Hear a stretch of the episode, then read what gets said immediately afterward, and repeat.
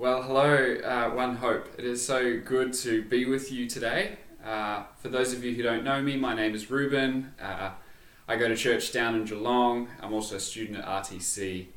Um, I've enjoyed meeting with you guys a number of times over the years, uh, bringing God's Word to you and worshipping with you. It's a real pity that I can't be with you in person today, but obviously we live in strange times. Nonetheless, it's great that we can open up God's Word together today and we're going to continue in your series uh, through Psalms. And today, I'd love us to look at Psalm 29 together. Uh, let's, let's read Psalm 29. A psalm of David. Ascribe to the Lord, O heavenly beings. Ascribe to the Lord glory and strength. Ascribe to the Lord the glory due his name. Worship the Lord in the splendor of holiness. The voice of the Lord is over the waters. The God of glory thunders, the Lord over many waters. The voice of the Lord is powerful. The voice of the Lord is full of majesty. The voice of the Lord breaks the cedars. The Lord breaks the cedars of Lebanon. He makes Lebanon to skip like a calf and Sirion like a young wild ox. The voice of the Lord flashes forth flames of fire. The voice of the Lord shakes the wilderness. The Lord shakes the wilderness of Kadesh. The voice of the Lord makes the deer give birth and strips the forests bare. And in his temple all cry, Glory. The Lord sits enthroned over the flood. The Lord sits enthroned as King forever. May the Lord give strength to his people. May the Lord bless his people with peace. Would you pray with me uh, before we look at this together?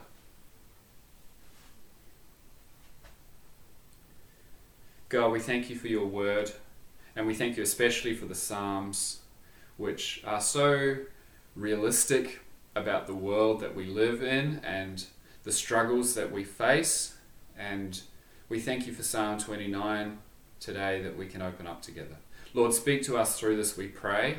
Uh, we ask that we would hear your voice uh, and that you would grow us and encourage us and show us yourself in all of your glory. Uh, we pray this in the name of Jesus. Amen.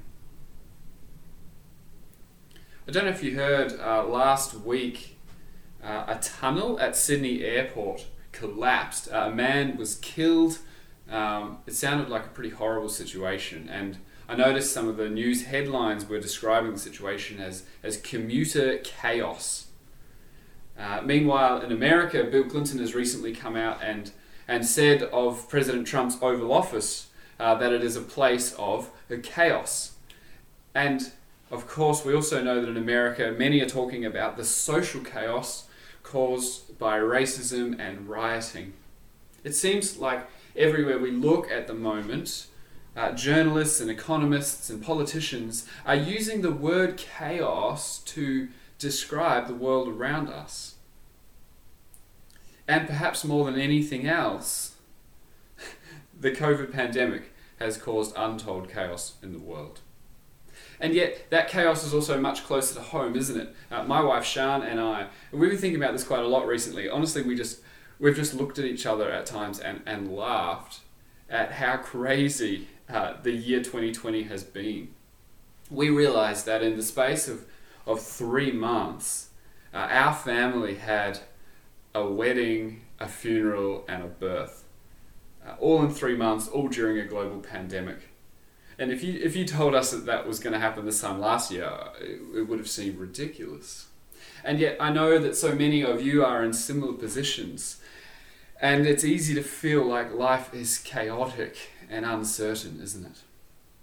Dealing with isolation, moving church and work and school online, struggling to find work, perhaps uncertainty about what the future holds, family pressures, financial pressures, health concerns, chaos is a pretty good word to describe all of this, isn't it?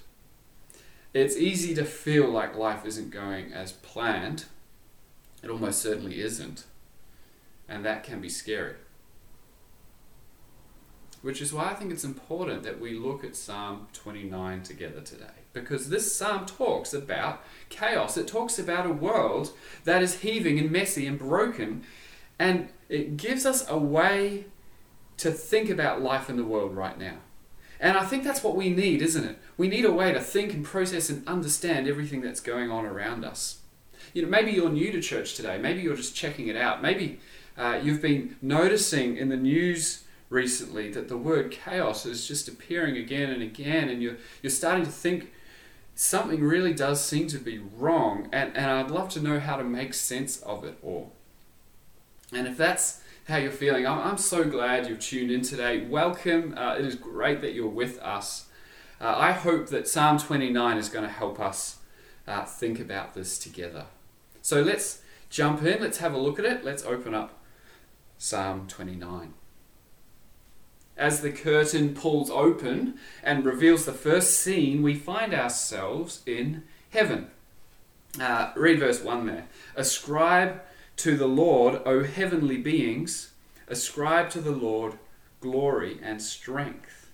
This is a, a glorious angelic opening scene where God, the Lord, Yahweh, is seated in heaven, uh, being worshipped and praised and adored he's surrounded by angels who are ascribing, which means giving, giving to God the glory he deserves. In verse 1, they praise him for his, his glory and for his strength. In verse 2, they praise him for his great name and for the splendor of his holiness. But that's not where the psalm ends. In verse 3, the camera starts to zoom out. It cuts to an aerial drone shot. And suddenly we're looking down on the earth. We're looking down on humanity, and it is absolute chaos. Verse 3 talks about the waters, many waters. The same idea as down the end in verse 10 talks about the flood. Something terrible is happening on the earth. In verse 5, the magnificent cedars of Lebanon are breaking and snapping like matchsticks. Uh, I don't know if you've been down to the Otways, down the Great Ocean Road, uh, and seen these trees, these Californian redwoods. The trunks are so enormous that you can't wrap your arms around them, and they stretch up so high that it hurts your neck just to look. And trees like this are falling like dominoes. Verse 7 there are flames of fire, like flashes of lightning. Verse 8 the wilderness is shaking. The whole scene is like something out of the apocalypse, you know. feels like something you'd see in a movie where people are running down the middle of a street in New York and there's holes opening up in the ground and cars smashing and skyscrapers falling. In this psalm, the earth is shaking and breaking and tearing at the seams and it looks like absolute chaos. And actually, the Bible tells us that chaos is in many ways the story of our world. It's a story that begins all the way back in Genesis 1, where we find a world that is empty. Uh, we're told that the earth was without form and, and void, and there's darkness and a great mass of unformed water. And actually, all of those things are kind of Bible language for this idea of, of chaos. Chaos in the Bible is often symbolized by uncontrolled water and sea and by things that are wild and formless and raw. But then, hovering over the water in Genesis 1 is God's Spirit. You see, God is doing something in the chaos.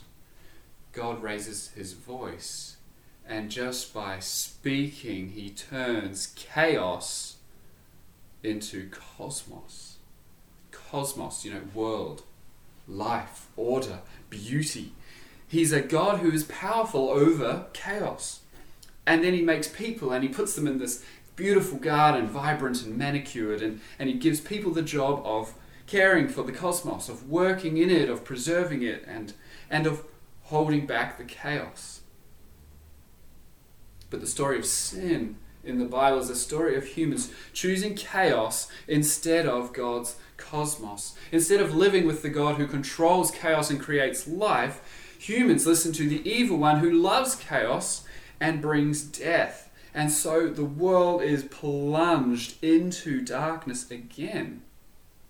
Except, unlike that darkness we saw the first time, this is a darkness and a chaos of evil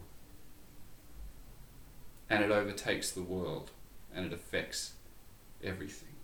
The ground is cursed.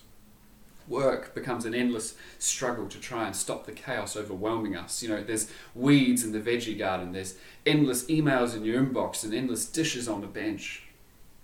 Our lives become a fight for survival. And there's, there's selfishness and there's lawlessness, and, and relationships start to fall apart, and and there are strained marriages, and we see a brother murdering another brother, and, and this once beautiful cosmos is ruined by disease and death and natural disasters and social disasters.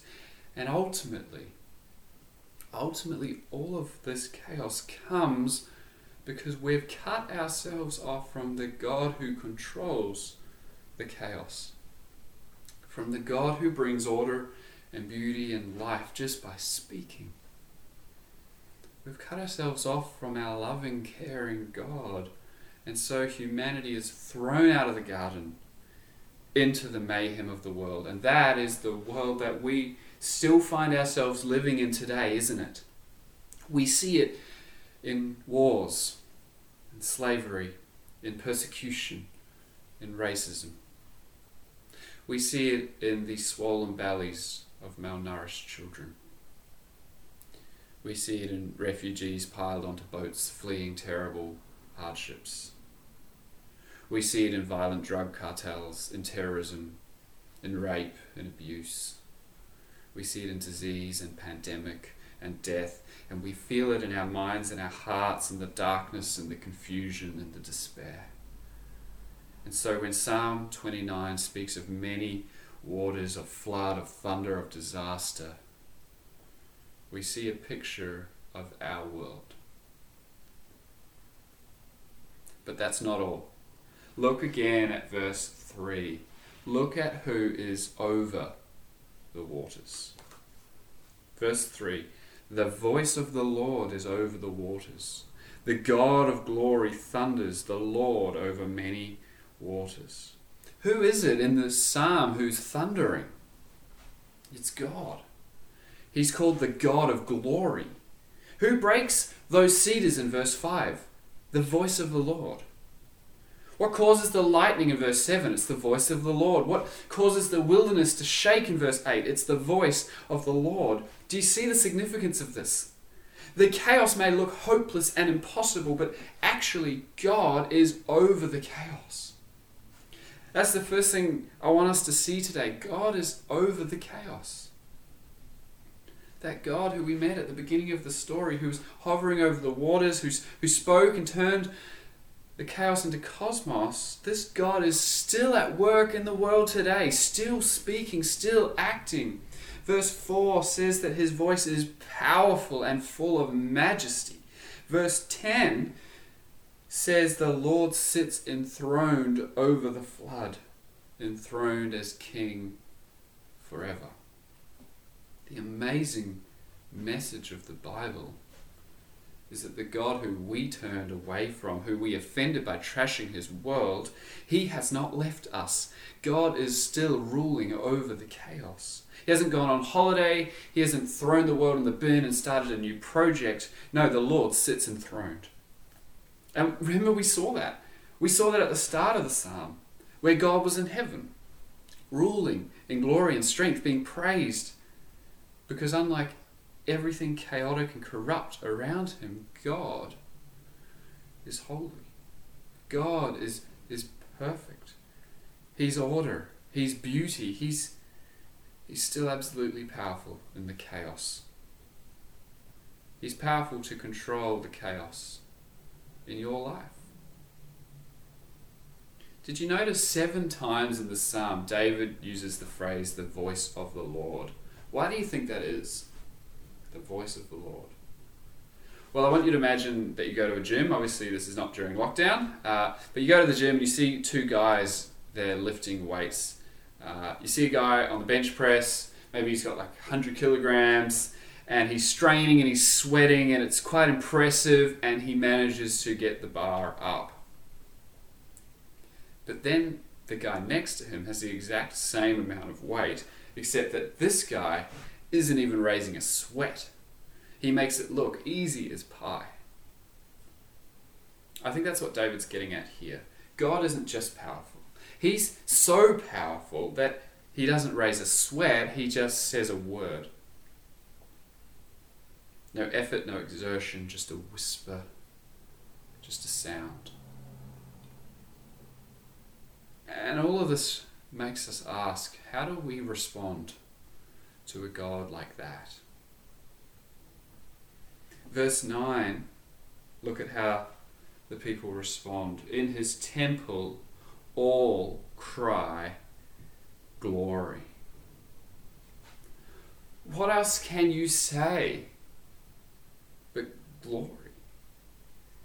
When nothing escapes this God, when nothing can resist him, when nothing is outside of his control, when the whole world is like putty in his hands and, and like a dandelion before the breath of his lungs.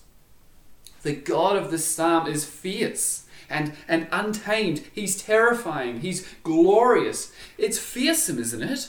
To think that in all the chaos of 2020, you can hear God's voice and see his fingerprints. To think that he controls every drop of rain, every life, every virus with just his voice. This God is not cute. This God is not cuddly.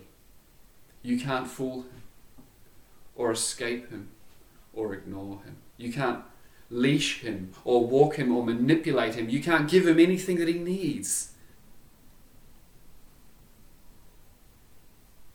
Remember, we said at the start, we need some way to make sense of the chaos around us. Well, how does Psalm 29 help us do that? Well, well, David is saying here, this is not a time to freak out, to be anxious, to be afraid. No, actually, this is the time to worship God. David says, Ascribe to the Lord glory and strength.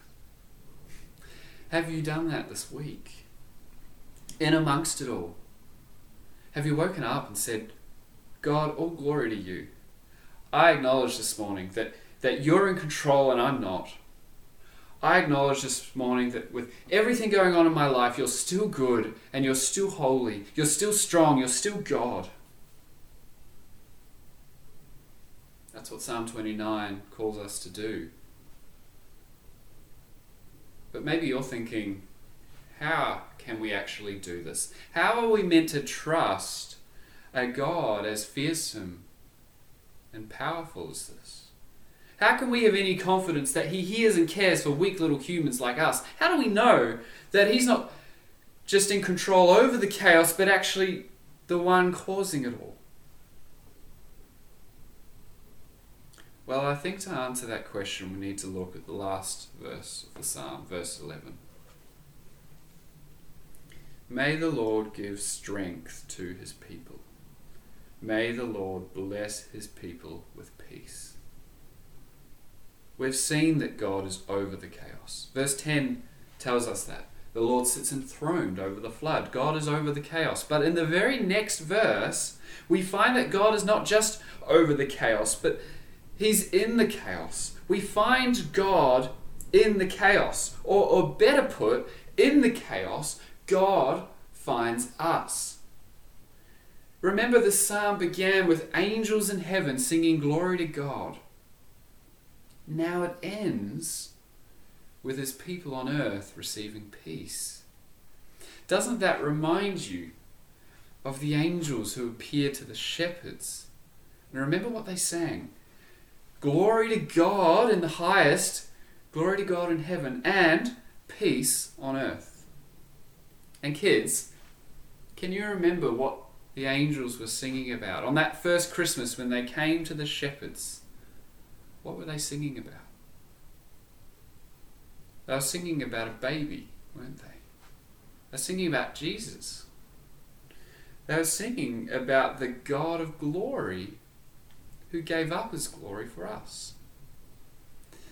There was this one time when Jesus was on a lake in the middle of a crazy storm. I mean, isn't that just Bible language for chaos? And then he cried out with his voice on that stormy lake in Galilee, and creation recognized his voice. And it says there was a great calm. Creation recognized its creator in that moment, walking on the earth that he'd made. It was the God of glory who had come down and entered the chaos so that he could again turn chaos into cosmos. The God who uproots mighty cedars hangs on a tree, giving up his life so that bruised reeds like you and me might not be broken. The Son of God on the cross, not using his power to save himself, but using it to wash away our sin and make us his people. We've talked quite a lot today about floods. And I think this reminds us of the great flood in Genesis 6. You see, after humanity was kicked out of the garden, the chaos and the evil in the world just spiraled down worse and worse and worse, out of control until finally God in his in his grace decided it was too much. He decided he would send a flood. A flood of judgment. Perfect judgment. To clean the earth. To, to wash away all the chaos and evil. But if you remember the story, there was one man and his family who weren't destroyed in the flood. In fact, it was through the flood that God saved them. And isn't that what we need? We need saving from the chaos, saving from the flood, saving from the God who's so holy and majestic and awesome that we can't even stand in his presence. And that is why Jesus entered our world. And friends, on the cross, he took God's judgment on himself. And then, with the power that first breathed life into our world, Jesus came back to life. And now he is the king. He's the one enthroned over the flood. He's the one turning chaos into cosmos, turning judgment into grace, turning death into life. He's at work in our hearts through the Holy Spirit. If you just trust in Jesus, you can wake every morning and say, I have peace in you. I have strength in you.